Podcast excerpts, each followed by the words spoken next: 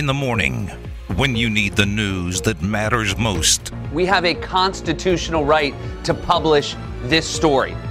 We are the fourth estate, and we will hold the powerful accountable. You need the front page. Wait, what's the fourth estate? Us, the press. And everyone knows that? On the press box. Because I feel like people always say the fourth estate, but they don't actually know what it means.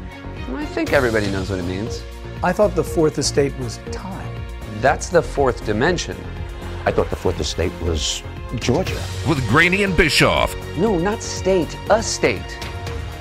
You thought I was saying we're the state of Georgia?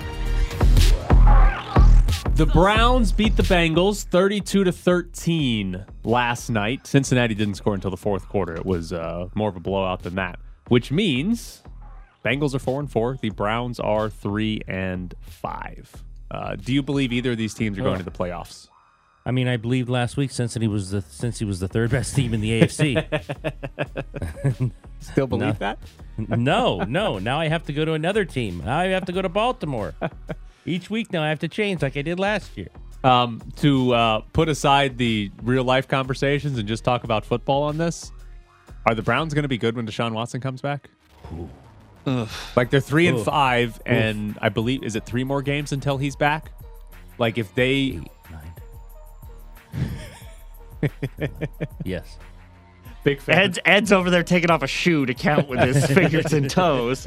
So if they are uh, four and six when he comes back, is that? An, I mean, they'll be sort of in the hunt at four and six. They'll obviously have to do pretty well to finish. I mean, the how is season. this guy going to look? That's the How what, what will he look like after all this time? And All those you know, when- massages. when he left, uh, well, he'll be, you know, he'll be muscled out. I mean, his, his muscles will be fine. He'll be uh, all torqued out. But um, no, I mean, when he left, he was a top five quarterback in the league. and it's a season and a half. yeah, We're, we're talking about basically close to two years since he's played a competitive NFL game. I think it's a fair question. I ju- again, just from the football side of it, I don't know. Like there, maybe he comes back and he's who he was, and he's a top five quarterback, and the Browns are, you know, making a push to the playoffs, and all of a sudden they're a wild card team, and it's like, wow, they, might win the AFC. yeah. maybe he comes back and he kind of sucks, right? Maybe it's like, ah, it's going to take a year or something. I, I have no idea. Like, because how many times have we seen a guy not play for a year and a half? Who was a top five player? right. th- who's who's at the top of the sport, not play Right. for a year and a half and then come back? Like, it's just uh, in different sport, Ooh, but in Peyton baseball. Manning. Yeah. Peyton Manning. But like in baseball, like Justin Verlander did it, but everybody's like, holy hell, how did Justin Verlander do this? Like, it's a Right. massive anomaly when you don't play for more than a season and come back and you're still who you were before. So I think it's a fair question completely about the Browns. One thing on the actual game, I absolutely loved that the Browns scored their first touchdown of the game on a formation that had seven offensive linemen and then went for two and they brought in an eighth offensive lineman. and Chubb scored both. Oh yeah, and they just here's Yes. here's the Oh. one was a direct snap, the other one I think they handed off, but both of them was just like here's Nick Chubb and every offensive lineman on the roster. Good luck. Right. is, is this is the second octopus of the season, right? Did they do it again, or did they do it Did earlier? do it before? No, n- no. Uh, Travis Etienne earlier. So we have thus Oh. far we have two oh, the players. Jags did it All right. with eight. Yes, we have two players who have scored eight total Oh, points. you're doing. I see what you're doing there. Okay. I thought you were saying octopus and then eight offensive linemen on the field. no, you're doing no, no, octopus no. and no that's the, that's what it's two-point called when you score the touchdown, Yeah, then yeah. you score the two point conversion. That's a fun name. I like that a lot. But I, what we need to have a name like octopus for eight offensive linemen. Kind of I- a fat I- octopus. Well, they call what they call six jumbo. That was eight? we've got we've added two more to jumbo. My favorite thing ever was when Andy Reid would bring in Danny Shelton to run fullback and do a fullback dive. Like, okay, Can we all right, jump on his back, everyone. All right, the Browns shouldn't do this because they have Nick Chubb, a team without a great running back. Eight offensive linemen, defensive tackle takes the direct snap and runs forward. Right? We That can would be make that happen. That'd be, and and, then just push him from behind. make it ten offensive linemen. Right? line some of them up. Line one of them up as like an up back. just ten offensive linemen. Somebody's defensive tackle. Just run forward. The, the swing tackle goes in motion. Yes, yeah, hundred percent. What do you think? Fans sitting courtside at the Nets Pacers game last night wore shirts saying fight anti Semitism. This is following Kyrie Irving's tweet promoting an anti Semitic documentary. Um, there was nothing else from that story, just that there were fans showing up and wearing those t shirts. However, I did miss this. This is from the weekend. This is a quote from Steve Nash when asked about Kyrie Irving and how it's affecting the team. He said, I don't think our group is overly affected by the situation. We've had so many situations over the last two and a half years. I think we've kind of built an immunity to some of it. Uh, the head coach. I mean, Steve Nash basically said because of the pandemic, our players aren't fazed by one of their teammates tweeting Yeah. out anti-Semitic or anti-Semitism. Is he saying because of the pandemic, or is he saying because we've had to live with Kyrie Irving for the last? we uh, I think he's saying both. In all Okay. honesty, I think I he's think saying he's both. more so Kyrie. I think he's saying, hey, we've dealt with a lot in two and a half years. There's been a pandemic. Also, Kyrie, this isn't the first time Yes. he's done something we've Right. had to answer for. Kevin comes into practice, and I go, Kevin, did you hear what Kyrie said? And he goes, I, n- mm, I don't want to hear it. I don't care anymore. Like that that to me, that quote in itself is enough to not have Kyrie Irving on your basketball Yeah. team. When you can say we've dealt with things like this so much For that, two we're, and a half that we're numb to it, why is that guy on your basketball team? Like when you've got to answer questions about, well, he tweeted out this anti-Semitic documentary, and then your answer is, well, we've dealt with this before. How's Yeah. that guy still on the team? I, I mean, I also am kind of confused as to you play for the Brooklyn Nets. What population of fans do you think are going to be coming to your games? That's like playing for the Raptors and being like, I hate Canadians. Yeah, great question. Yeah, again, great question. Kawhi Leonard did not play last night. He will miss the next two games. Uh, knee management is what the Clippers are calling it. He's coming back is- from an ACL tear. I think this is bad. I think this is bad for them. I don't think he's already missed twice this season. I just don't think the ACL is is uh, is healed, and I wouldn't. I mean, I'm not saying more surgery, but this could be this could be. You know, early on they said, well, they're going to manage him so he's ready for the playoffs. I'm not so sure. This is a lot this. more This than is that. a lot more than that. This- This, is a lot more than that. So if he does in fact miss the next two games, he will have played two of nine games to Right. start the season. That's that's more knee management. right. That's Sorry. not knee management. Hey, he's coming back from an ACL tear. Well, knee management is you don't play back to back. Right. And like, hey, you're going to take every fourth game off or something, right. even if it's not a back to back, right? Hey, our schedule's a little congested. We're going to give you a couple days off. Not you're going to take seven of the first nine Right. games Yeah. off. That's I think there's something more to that. right. So genuine concern, I think, for what Kawhi Leonard's going to be able to do this season. Absolutely. Because, and to be fair, there was there should have been concern ahead of time, given how little he's played over the last few years. But genuine concern about how much he's going to be able to contribute, um, and how good he's going to be when Yeah. he does. Like when he does actually play, is he? And he's gonna when he does actually play. What is he gonna play? Twenty minutes? Right. And is there is there even a path to Kawhi Leonard being able to play 40 minutes in the playoffs? Right. If we're again, not if not if we're seeing what Yeah. we're seeing right now. if we're talking about hey, he's going to play two out of every nine games, and both games it was like 20 minutes or something like that. He's mm-hmm. not going to ratchet up and get Right. to forty. Can the Clippers? Is there some way the Clippers can blaze a path for him to be a 40 minute a night No. guy in the postseason? I don't know if it'd be a forty minute guy again. Yeah. he's had a So- lot of injuries, a lot of knee stuff. Will this Clippers team be like one of the teams that should have won a championship but just never could be healthy at the same time? I mean, I think a lot of those preseason predictions assumed he was okay. Oh, yeah, absolutely. I mean, because if he's not okay, you're not picking him to win the title. yeah, you have. We talked about it. If you have Kawhi Leonard and Paul George as your top two, you've got a legitimate chance to win the title, and Mm-hmm. then their depth is probably the best in the in the NBA. So, like, that's a legitimate NBA title team. But if Kawhi Leonard's having to manage his knee ninety percent of the games, then you Then don't no, actually they're have Kawhi Leonard. By the way, Paul George hit a three to tie the game Yeah. with 40 seconds left, and then a jumper to win the Yeah. game in the last whatever five seconds. Yeah. He scored the last five points of the game for the Clippers against to a bad team. yeah to win that game. Happy to move on to the to the next question here, Aaron. All right, I've got two quotes to read you from a fun story. Mississippi State's athletic director John Cohen is leaving to take the athletic director job at Auburn. First fun detail Mississippi State plays Auburn in football this weekend. Uh, Auburn is awful, just terrible this year. So, Mississippi State, I think they're like a 12 point favorite or something like that. But the first one, this is a tweet from Mississippi State's radio play by play announcer, Matt Wyatt. The selfishness and disrespect to qu- required to pull off this move at this time with state staff and football team set to play Auburn this week is something I'll never forget because I've never seen anything like it. A new low for the SEC. so dramatic, unbelievably uh, dramatic and from the radio, a radio from play-by-play the play-by-play You guy on never hear that. Unbelievably dramatic about an AD taking a job in a better athletic department. Like I mean, Auburn's bad at football this year, but they're a They're better, better athletic, athletic department, department, yes, than than Mississippi Mississippi State is.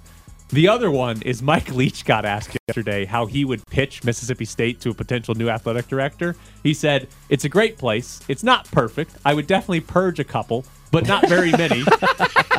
which is a, which is a lot less than most places. I love him. He's perfect.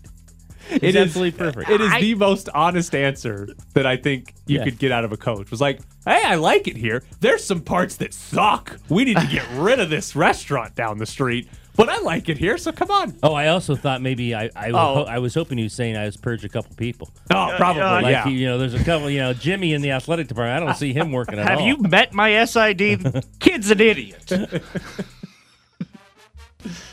Next question. The Sixers had two picks taken away. They lost two second round picks because they were tampering with free agents before the legal window to talk to free agents. Danuel House and PJ Tucker were those free agents. Uh, Adrian Wojnarowski reported yesterday the Knicks are, or the NBA is also looking to the Knicks for their signing of Jalen Brunson. This is something that happens pretty much by every team in the Yeah, NBA every single year, where there's a there's a there's a start date for when you can talk to free agents, but we always have reports about uh, Jalen Brunson specifically. The Knicks are going to offer Jalen Brunson blank or whatever. Like we have reports about free agents signing before the legal tampering period, and so they investigated the Sixers, took away two second round picks. They're going to investigate the Knicks here. I guess the question is are they going to be able to punish every single team in the NBA for this, or is this going to be a random selective punishment? Seems like random, given you say everyone's done it, and not Yeah. everyone gets punished. But uh, I guess going into the future, are they going to be able to do this on a consistent basis, or is it just going to be, eh, we caught who we I caught? think it's who you caught, who you caught. yeah, I, Don't you? I would guess so too, but it's just a, it's a weird thing where it's like everyone knows everyone is doing it.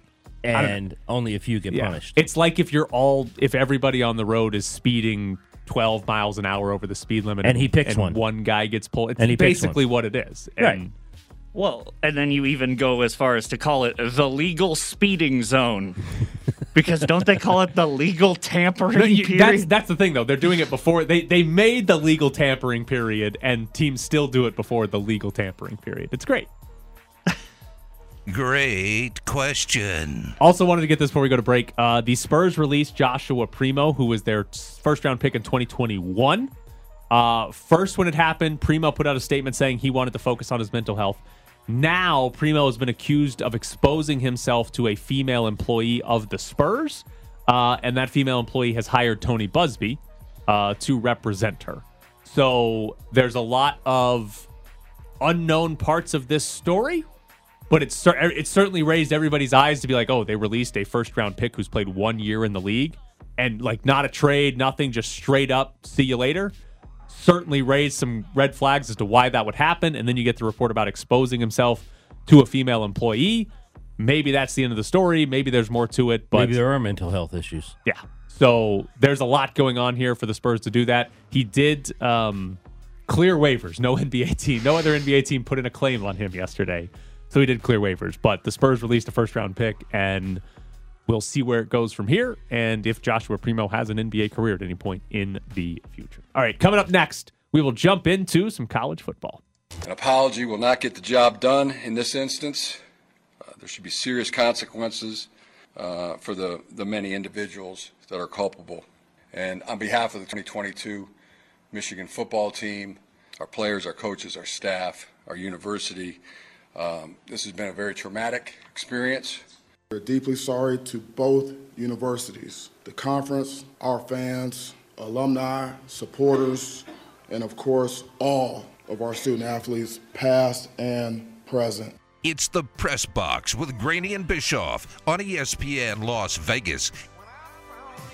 I'm assuming that was Harbaugh and Mel Tucker on the Michigan State Michigan fight Yes. in the tunnel. Uh, I saw one of the Michigan State players that got suspended hired an attorney, Hired an attorney, yeah. and the attorney says his uh, that player suffered a concussion in the tunnel. I obviously more stuff probably happened that wasn't on video. I didn't see a single Michigan State player get hit or fall or anything like that. no, that. I saw the Michigan player down on the Yes. ground. So I'm curious as to when uh, that concussion actually happened. Also, if you just played a football game, how do you prove the concussion happened in the tunnel and not while you were playing football? Good, it's a good, it's a good point. like, You got to go back through the film and see if the kid took any hits. right. So, uh, not a great scene for Michigan State No. um, after a loss in a rivalry game. And we'll see if anything else actually happens there. Now, UNLV football, they play San Diego State this weekend. UNLV off their bye, sitting at four and four, and a chance to win two of the last four, get bowl eligible for the first time since 2013. Doug Brumfield should play this weekend, right? Should play. He's back on the uh, practice field uh, supposedly this week, and he's back number one on the depth chart. Yep. Which, if you if we're going by clues from the last couple of weeks, because here's the thing, Marcus Arroyo has never officially declared him out or officially said he's playing. Right? He's always been, hey, he's day to day. Day to day. But if we're going by clues, Brumfield was not at practice the last two weeks when he missed, and he was not listed on the depth chart when he missed the last two games. Now that he's back on the depth chart, and Paloma Viacana reported yesterday he was at practice, I would assume that He's means playing. he's going to play Yeah. against San Diego State. Is it as simple as Doug Brumfield plays, UNLV wins? I don't know if it's that simple. San Diego State's still six and a half point favorite, but if you watch San Diego State just fall apart against Fresno uh, in just dramatic fashion, uh, I think UNLV with Doug Brumfield has a really good chance to go in there and win. San Diego State really did score some points in that game, though. They did. They now have a quarterback who can throw for more than three yards. Wait, is it the safety? I, I don't think it's a safety. This kid's really Is He's- is an actual got a- quarterback? He's got a tricky body. Tricky He's, um, body. he's he's bigger than a safety. He's a huge kid. Uh, so my guess is it's not the safety, but he threw for a lot of yards. Uh, they just, I mean, they just fell apart in in ridiculous asgag fashion. Um, so yeah, I mean, I, I think if Brumfield plays, I think they have a real chance. The How good will Brumfield be? that that I think is a a very very good question because Doug Brumfield uh, in the first five games of the year, uh, really outside of the Cal game, right? Doug Brumfield was excellent. He struggled a little bit against- against Cal, and he was under probably the most pressure he'd been the entire season from a defensive line. But he was excellent, right? Best quarterback in the Mountain West, or him and Jake Haener, who also got hurt, right? But one of the top two guys in this conference, easily. And you could even extend it to, hey, he's maybe one of the 30 best quarterbacks in the country or something like that. He was phenomenal. And then we saw Cameron Friel and Harrison Bailey, and neither one of those guys was very good, right? They got below average quarterback play Yeah. with Brumfield out. So the difference there is substantial from Friel and Bailey to Doug Brumfield.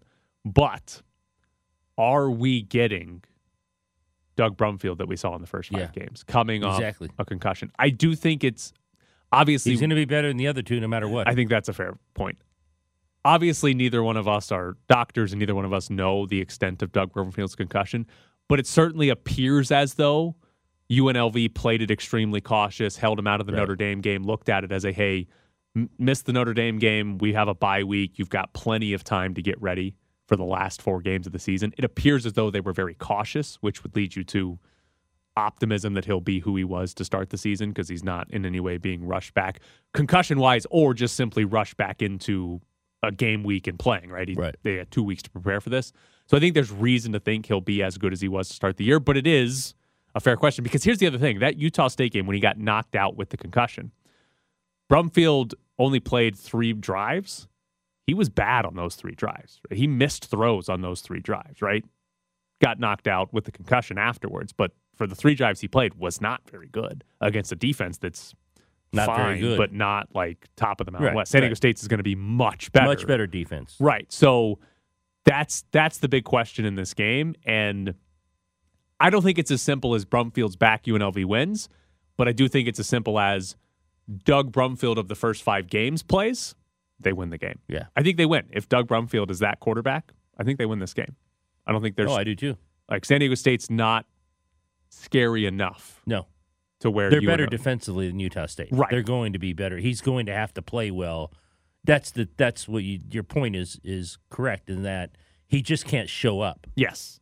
I mean, he has to play well against them for them to win down there. I'll have to look up um, some of the analytical numbers on San Diego State. I wonder if they're the best defense outside of Notre Dame. Obviously, I wonder if they're the best defense UNLV's going to play this year. I don't know. Cal? I don't know. They might be better than Cal. I don't know. Cal's a middle of the road, maybe below average Pac-12 team. So I, I wonder if they're better because it might be again, obviously outside of Notre Dame. This might be the biggest test defensively that Doug Brumfield. I mean, I think Haener threw for four plus. Yeah, it's very good. So that's pretty good. Yeah. So how about poor San Diego State and their scheduling? The two best quarterbacks in the conference both Yeah. get injured, and, And they, they both come back back, back. against San Diego State. And one's just looking at coming say- off a bye. Right. If they're like, hey, if we had played these guys two weeks earlier, we wouldn't have had to play either one of these quarterbacks. They're going to play Harrison Bailey. Would have been two free wins against Fresno's backup and whoever Marcus Arroyo trotted out there. So Doug Brumfield probably coming back. We assume he's coming back, and UNLV having a legitimate chance to win this game. And so let me ask you this on the schedule. We've talked about it the entire season. They end the season Hawaii and Nevada. And we've talked about how those aren't necessarily two guaranteed wins, right? You got to go to Hawaii. Nevada's a rivalry game, but those are two bad teams. And no matter what happens in these next two games, if Brumfield's healthy, UNLV's going to be favored against Hawaii and they're going to be favored against Nevada, Yes, yes. most likely. Do you think they need to win one of the next two, though, to kind of guarantee their bowl spot? Do they need to beat either San Diego State or Fresno State? I don't think so. I think those other two are bad enough to where even if you lose this next two and Brumfield's still playing, he doesn't Yeah. get hurt again. Let's just put Right, that out there. He's- exactly. He has to play. Um, Caleb Herring made a good point yesterday. Hawaii's bad, and you and I have talked about this. That's a weird trip. It's always a weird trip. I don't care who's better. It's always strange to go there, make that travel. It's a long way. There's something about that place that, you know, even the best team doesn't always win. So maybe winning the next one of the next two would really help them. I just think Hawaii and Nevada are bad enough to where if you lose the next two, you should still be in pretty good shape Right. to win the last two and be bowl eligible. It feels very much to me like um, a team that's in a seven game playoff series that goes up like three nothing, right? And then like you only have to win Right. one of four games to win that series.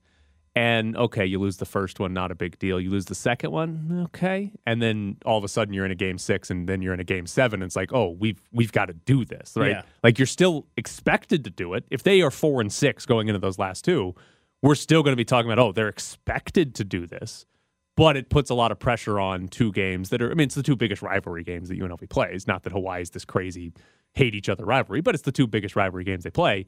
All of a sudden, there's just a lot of pressure on you to, Oh, there's a lot of pressure if they're four and six. right? There's a lot of pressure on you to be Absolutely. perfect. You don't have to be perfect to beat those teams, but be perfect in the wins losses right. to get to a bowl game. Because two months ago, if you and if you told me UNLV was going to finish with five wins, I would have said hell of a season, right? Probably going to be a little bit of a disappointment because five is one away from a bowl game, but hell of a season. But if you told me right now this team finishes five and seven, that's that's a failed season, right? Like I mean, we adjust our expectations as the season goes on. Yeah, they were four and one at one point. Right. To then if they finish five and seven. So there will be quite a bit of pressure on Marcus Arroyo and the team if they are four and six. So four and six. I don't think they need it like the team that's up 3 and 0. Obviously, you don't need to win any of the first game 4, game 5, game 6, but it just would eliminate a lot of pressure if they can go if they can be 5 and 5 going into the last two. All right, coming up next, Charles McDonald joins the show. Brissett shotgun from inside the five at the four and a half. Takes the snap. Looking. He's got Cooper left corner. Caught it. Touchdown. Coop is another guy, you're talking about Nick, but another pro's pro. He, he shows up, gets his work done, uh, leads by example. We're back to the press box with Graney and Bischoff. We do not have Charles McDonald. Hopefully, we'll get him in the very near future. Um, today is the NFL trade deadline, though. Um, do you think anybody significant gets traded the rest of the day? We've had some trades so far. Roquan Smith got moved, right? Yeah, we've had McCaffrey, Roquan. Smith traded yesterday. You think anybody significant goes? Not to the Raiders. uh, I'm curious if the Browns find a trade partner for Kareem Hunt, uh, obviously he played last night, but I'm curious if they find anything for Kareem Hunt, if anybody's actually willing to give something up for Kareem Hunt that is trade worthy. Um, that's an interesting one. I saw reports yesterday that people were calling the Colts about Nyheim Hines, Okay. who is their backup who also returns kicks or whatever. Um, I don't know. I'm just curious to see what moves are actually made and if anything significant happens because we've seen some defensive players like a Roquan Smith uh, get traded, but like McCaffrey gets moved as well.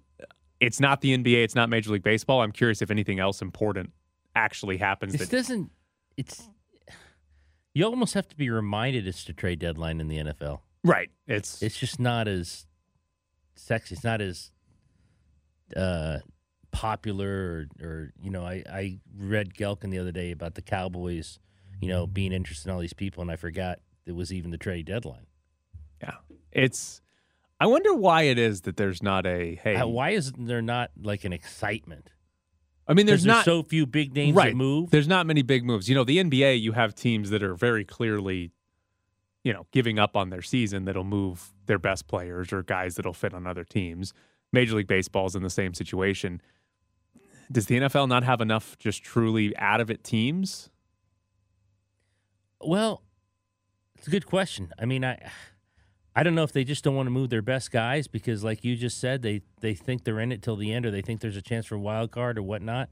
Um, I don't know why. I just think you know it's of the three uh, of the four major sports, it's the most least desirable uh, trade deadline to me in terms of news. Thanks, thanks to the Golden Knights, the NHL trade deadline's No, always fun. You have to keep it. You have to keep track of them. Who knows what they're going to do? It's just, I mean, looking through it, like right now, trying to find teams that aren't any good.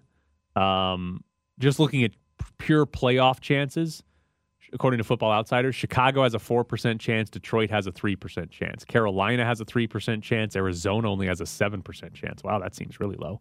Um, Pittsburgh's at four percent. Houston's at three percent. The Raiders are still even at twelve percent.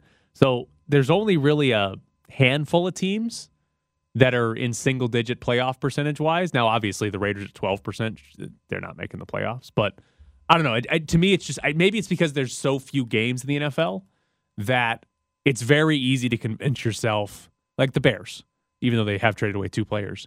It's very Right. easy to convince yourself if you're three and five right now. Oh, we're in this. We just Right. we just need to rip off like Right. three wins in a row. Mm, We're we're in the playoff picture, right? And we got this, so we're not going to trade away whatever asset. Whereas in you know baseball, the trade deadline comes when everybody's played like hundred games or something. Yeah, and like, all right, you yeah. kind of know one way or the other at that you're point. 17 games behind the division Yes. leader. You're not making the playoffs.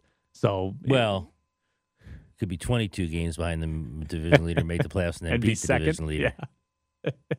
that could happen. and then losing the playoffs. and, you That know, could happen. It does happen. But uh, it's I think there's I think part of it's a we're not giving up on the season type mentality. Whereas, by the way, to give credit to the Bears, they have traded away two defensive players despite being 3 and 5 and while they don't have very good odds to do it, they have the same record as the Packers. Right.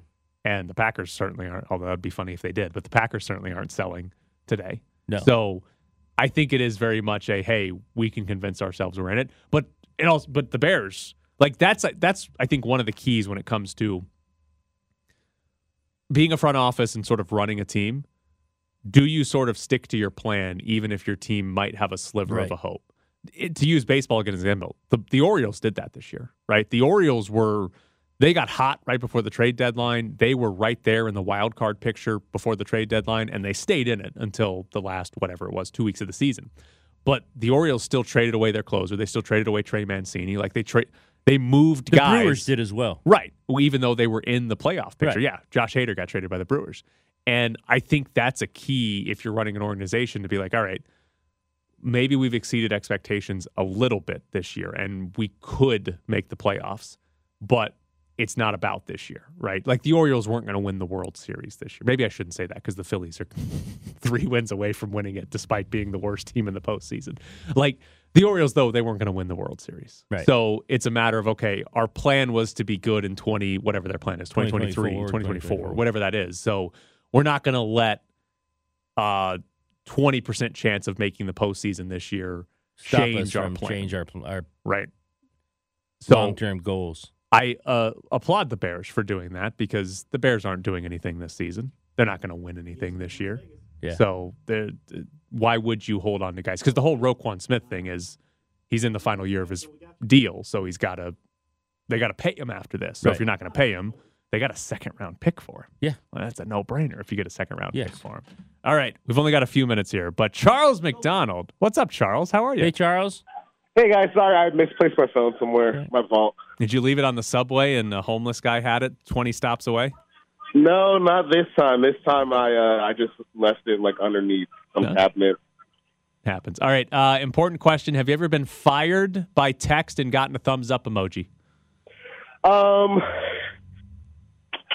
no, not by, not by text. Uh, no, but when I when I did, uh, I well, I, I used to work on a, in a gym back in the day, uh, and one time my my boss would always just leave for like months at a time and take the keys with him, right?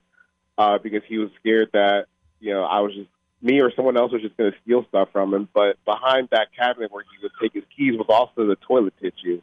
Uh, so one time, you know, someone came in and they had to use the bathroom. I couldn't get any tissue paper for them, so I broke the door down and I got the tissue paper and I got fired when he got back. So Did he give you a physical thumbs up when he fired you? Yes. Uh, well, no, because at first he said, you know, I got to let you go. So I walked out to my car, right? And then he said, uh, wait, I need the keys. so then I gave him the keys, and then he gave me a thumbs up emoji and went back inside. Pretty good. Um, all right. Very important question for you. How do you feel about the first place Atlanta Falcons?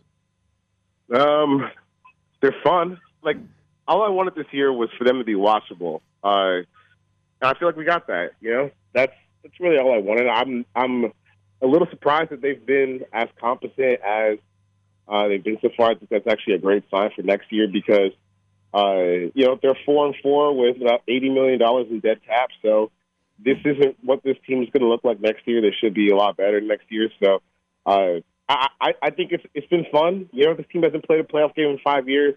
Uh, obviously, it takes the Bucs just being terrible to kind of get to this point, but uh, I don't know. I know it's a rebuilding year, but anytime your team's in playoff position, that's kind of cool. So I'll, I'll take it for what it is, and uh, just got to know when we lose in the wild card around forty-five to fourteen, it was still a fun regular season.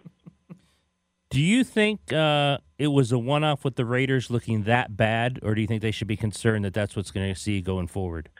I mean, anytime you can't get past like the 50 yard line the entire game, you should be really concerned. Um, but I, I, I think like when you just look at most teams in general, even the bad ones, like scoring zero points is always kind of an outlier performance in the NFL. Uh, I don't know if it's just like uh, they maybe it was like playing a, a one o'clock game uh, on the East Coast. Maybe that bothered them a little bit, but uh, I think the concerning part is you're at the point in the season where, uh, unfortunately, like you're already at the point in the season where you need to stack these wins. So, uh, anytime you're losing something, somewhat something that bad is, or, or really any game at this point is going to be uh, uh, pretty frustrating for the Raiders and their fans uh, because this was supposed to be a team that had a chance to go to the Super Bowl, and now uh, at this point in the season, it, it, it mathematically it's hard to see them even making the playoffs. So.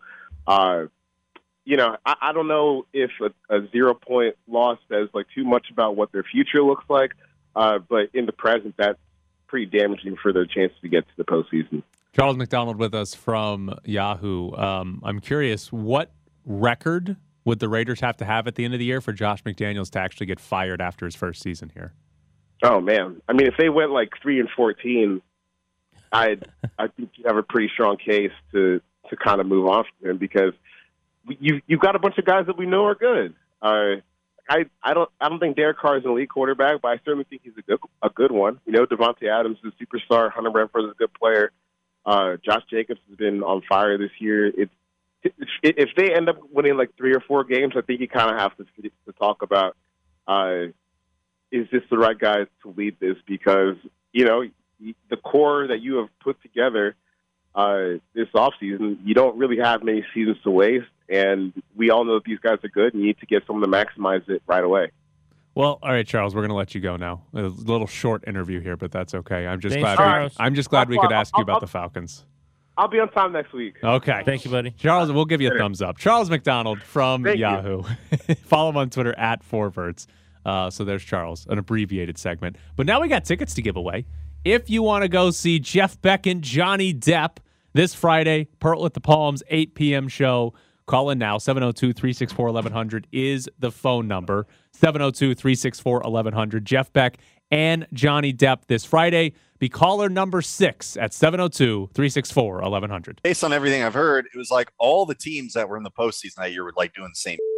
So I think that's also kind of why like the players like kind of had that like half apology energy when they were like apologizing all this stuff because they probably knew like man like we got caught like everyone was kind of doing this stuff. Live from the Findlay Toyota ESPN Las Vegas studios, this is the Press Box with Graney and Bischoff. Lucas Giolito's always been one of my favorite players.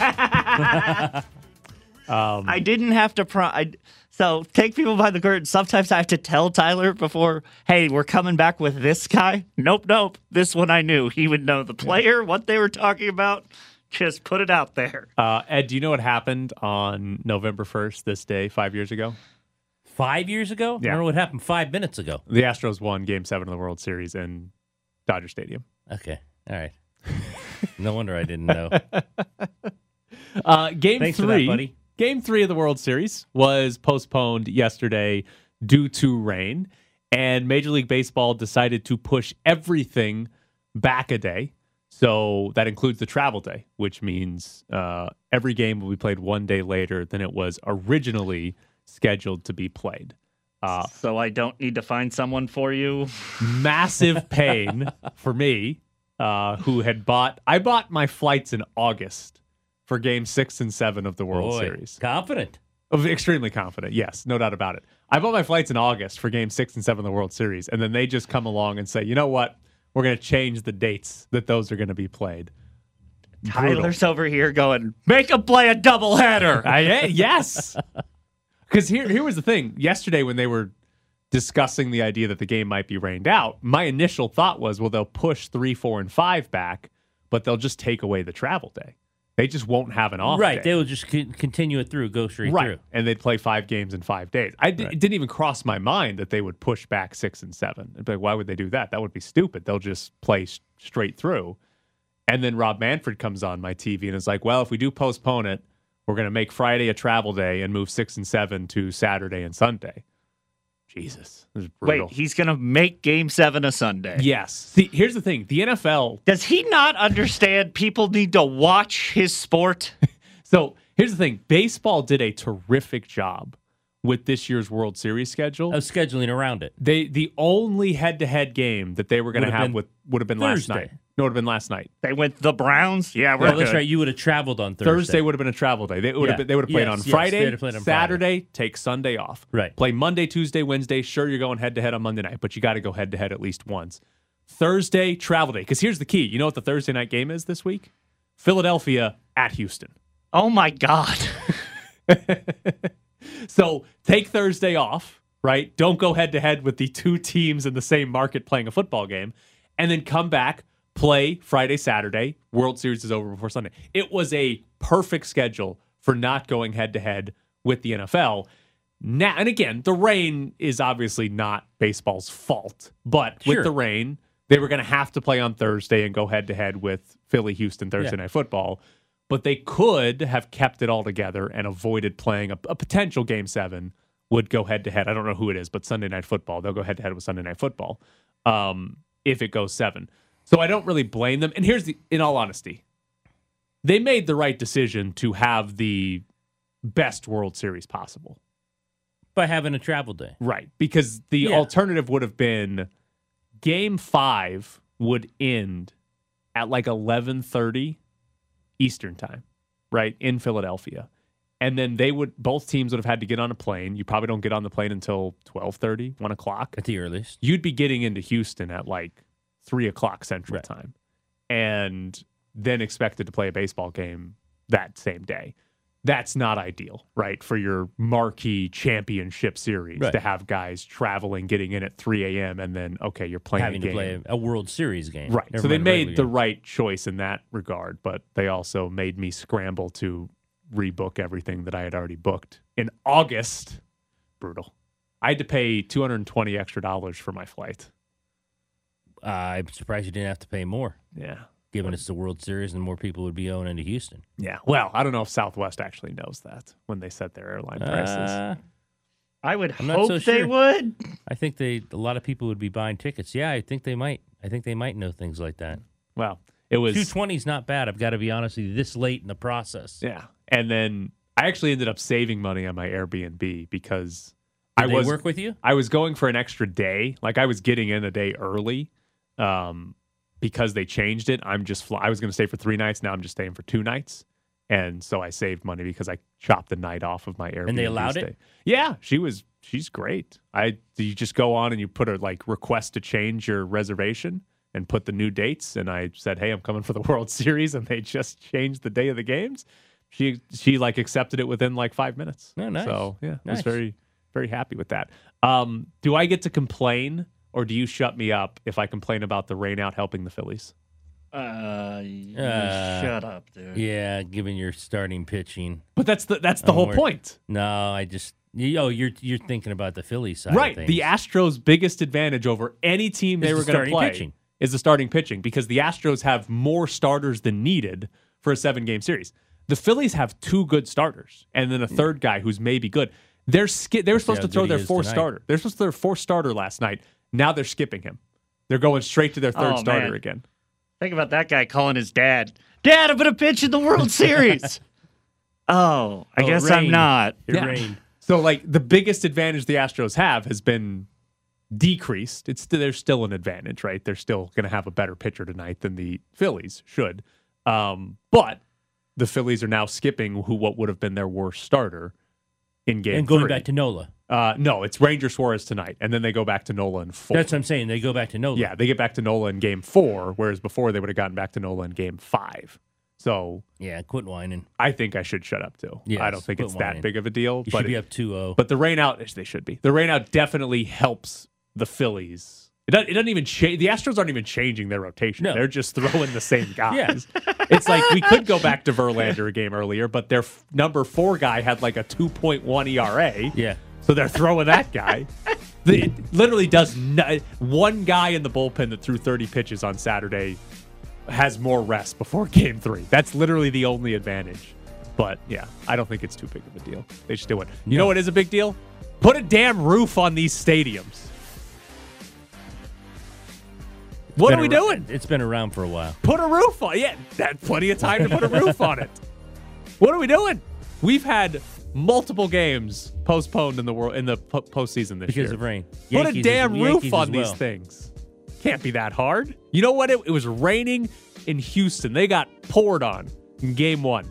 No problem. We closed the roof. okay. Put a damn roof on your stadiums. This can't be that hard. If you're going to delay the game, This is tough Philly, 'cause it man. They, don't- they don't want that. This is tough town. they didn't even play the game. They're not that tough then.